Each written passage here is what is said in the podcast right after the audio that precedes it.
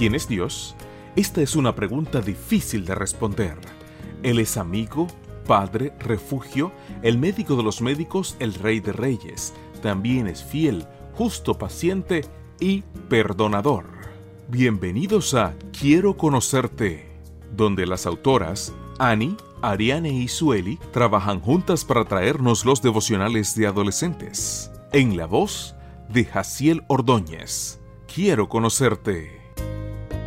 Dios siempre estará contigo. Hola, ¿qué tal? Es un gusto que estés aquí. El texto bíblico para la meditación de hoy, 28 de diciembre, se encuentra en Deuteronomio 31, 7 y 8 y dice así. Después llamó Moisés a Josué y le dijo en presencia de todo Israel, Ten valor y firmeza, porque tú tienes que llevar esta gente al país que el Señor juró a los antepasados de ustedes, que les daría y tú serás quien los haga tomar posesión. El Señor mismo irá delante de ti y estará contigo, no te abandonará ni te desamparará, por lo tanto no tengas miedo ni te acobardes.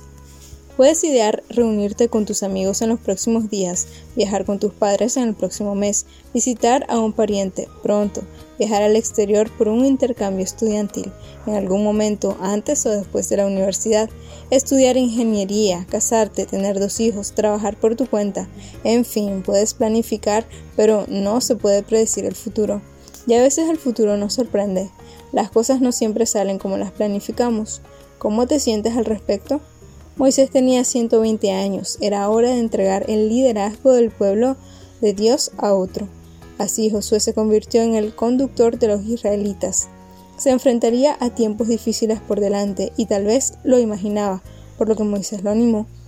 Lo que leemos en Deuteronomio acerca de Dios funcionó para Josué y funciona para nosotros. Dios va al frente. Él lo sabe todo y no falla y puede ayudarnos en los momentos difíciles de la vida. Puede ser que tomemos decisiones equivocadas, pero Dios siempre elegirá el mejor camino para nosotros, porque Él siempre está obrando para nuestro bien. Dios nunca nos abandonará. Cuando enfrentamos momentos de temor podemos sentirnos solos y desanimados, como si las cosas nunca pudieran volver a estar bien, pero Dios promete que no nos dejará pase lo que pase. ¿Tienes miedo de algo que pueda deparar el futuro? Josué debió de haber sentido miedo cuando pensó en guiar a los israelitas sin Moisés. Al igual que Josué, puedes recordar que Dios siempre estará contigo, incluso en tiempos difíciles. Que tengas un día lleno de bendiciones.